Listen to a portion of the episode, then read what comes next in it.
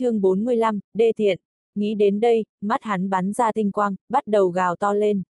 Các vị sư huynh phái hàng nhạc có câu châm ngôn nói là, giết người không được đầu chĩa xuống đất ngày hôm nay ta nói cho các ngươi, việc giết người chỉ sảng khoái đối với những tên ác nhân.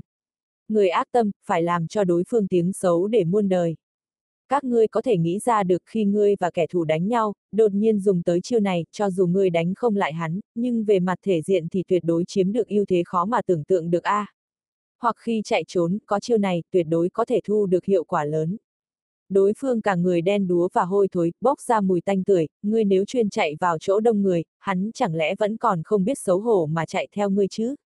Còn nữa, nếu như gặp phải tình địch chiêu này lại càng có hiệu quả lớn trong một ván mà quyết định thắng thua. Khà khà, ai dám đoạt phụ nữ của ngươi, ngươi dùng chiêu này, bảo đảm tiểu muội muội từ nay về sau sẽ không bao giờ cùng đối phương tới lui nữa.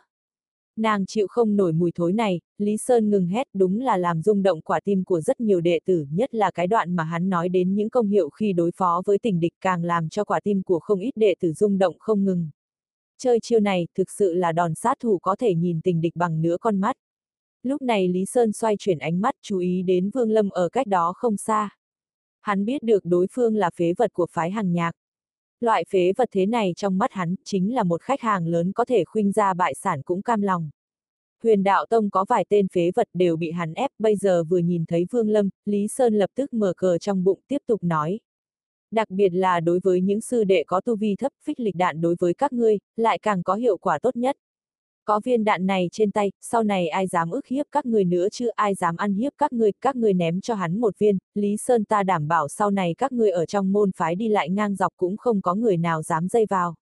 Nói đến đây, Lý Sơn trong bụng cười thầm, thầm nghĩ có lỗi quá, không người nào dám tới trêu chọc thì không có khả năng rồi, ngược lại bị người ta cho ăn đòn hiểm thì khó tránh khỏi. Phích lịch đạn này, thật sự lợi hại đối với các đệ tử có tu vi thấp là lợi khí phòng thân ngày hôm nay ta đại hạ giá, mua hai tặng một vừa cho vừa tặng, sau này gặp nhau trong tu chân giới, đừng quên chiếu cố ta một chút nhé. Lý Sơn nhìn thấy có rất nhiều người động tâm, vội vàng tăng khuyến mãi. Bên trong những người đệ tử bị những lời nói ba hoa trích tròe của hắn làm động tâm, có một người nói. Cái này dùng chơi có thật là hiệu quả thần kỳ như vậy không? Ngươi lấy ra vài cái, để ta chọn một cái thử nghiệm, nếu thực sự là như vậy ta sẽ mua vài cái. Lý Sơn không nói hai lời, từ trong túi lấy ra hơn 10 cái phích lịch đạn, nhẹ nhàng đặt trên mặt đất hình như sợ chúng nó nổ ra vậy, nói. Nhất định phải nhớ kỹ bảo bối này, cầm lấy nhẹ nhàng thôi, khi sử dụng thì chỉ cần ném ra, nó gặp lực cản sẽ tự động nổ. Đệ tử ở bên trong nói chuyện, Vương Lâm biết, hắn chính là Tôn Hạo. Tôn Hạo đi lên, cẩn thận từ trong đống phích lịch đạn lấy lên một cái, đặt ở trong lòng bàn tay quan sát kỹ lưỡng. Lý Sơn vẻ mặt vẫn như thường, lòng thầm mỉa mai nghĩ, Thằng nhỏ này, dựa vào ngươi thì có thể nhìn ra mánh khóe bên trong được sao? Ngoại trừ trưởng lão tông phái, ngay cả đại sư huynh cũng nhìn không ra bí mật ở chỗ nào.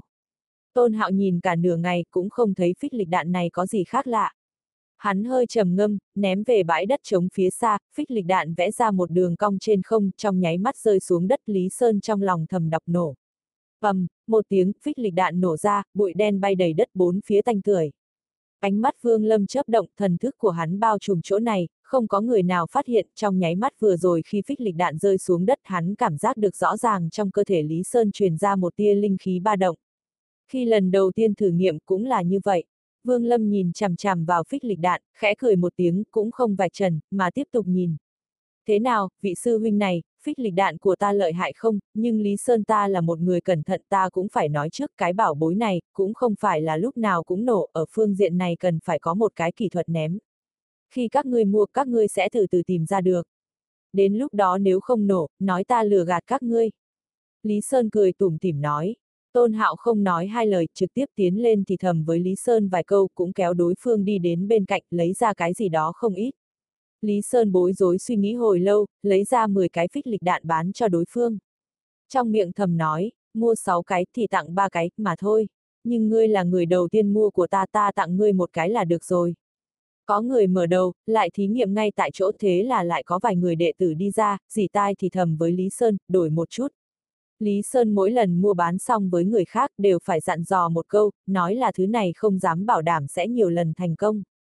Nếu một lần không thành thì luyện tập một vài lần.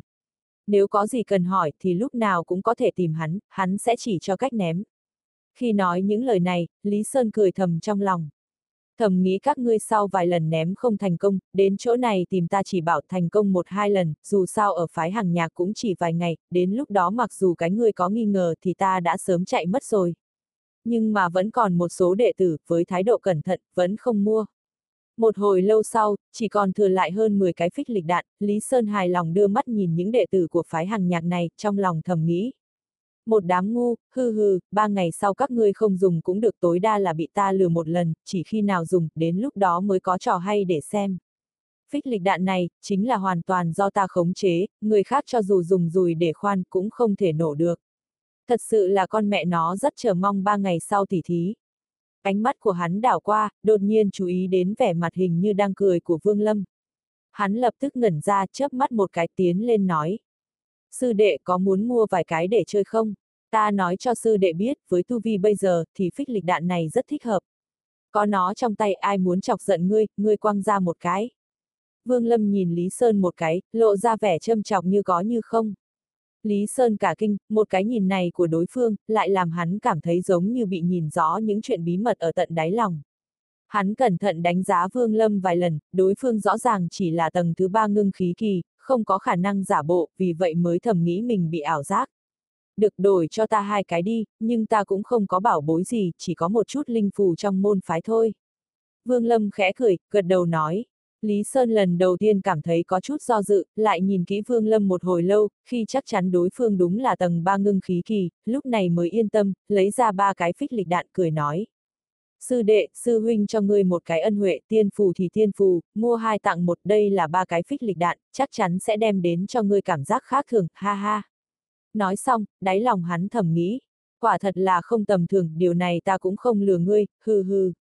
Chỉ cần trên người ngươi có phích lịch đạn, mặc dù tỉ thí lần này ngươi không lên đài, sau này gặp lại cũng tìm một cơ hội cho ngươi cảm nhận một chút cái gì được gọi là không tầm thường. Chắc chắn sẽ làm cho ngươi cả đời ghi khắc trong lòng, ha ha.